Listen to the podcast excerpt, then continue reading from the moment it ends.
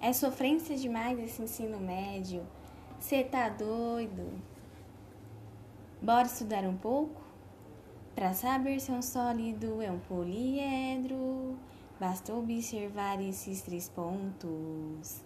Eles são limitados por um número finito de polígonos.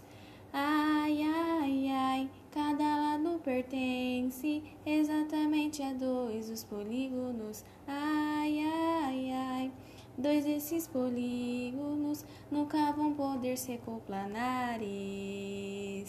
E, alô Raquel, a geometria define os volumes. Para calcular é só multiplicar a área da sua base pela altura.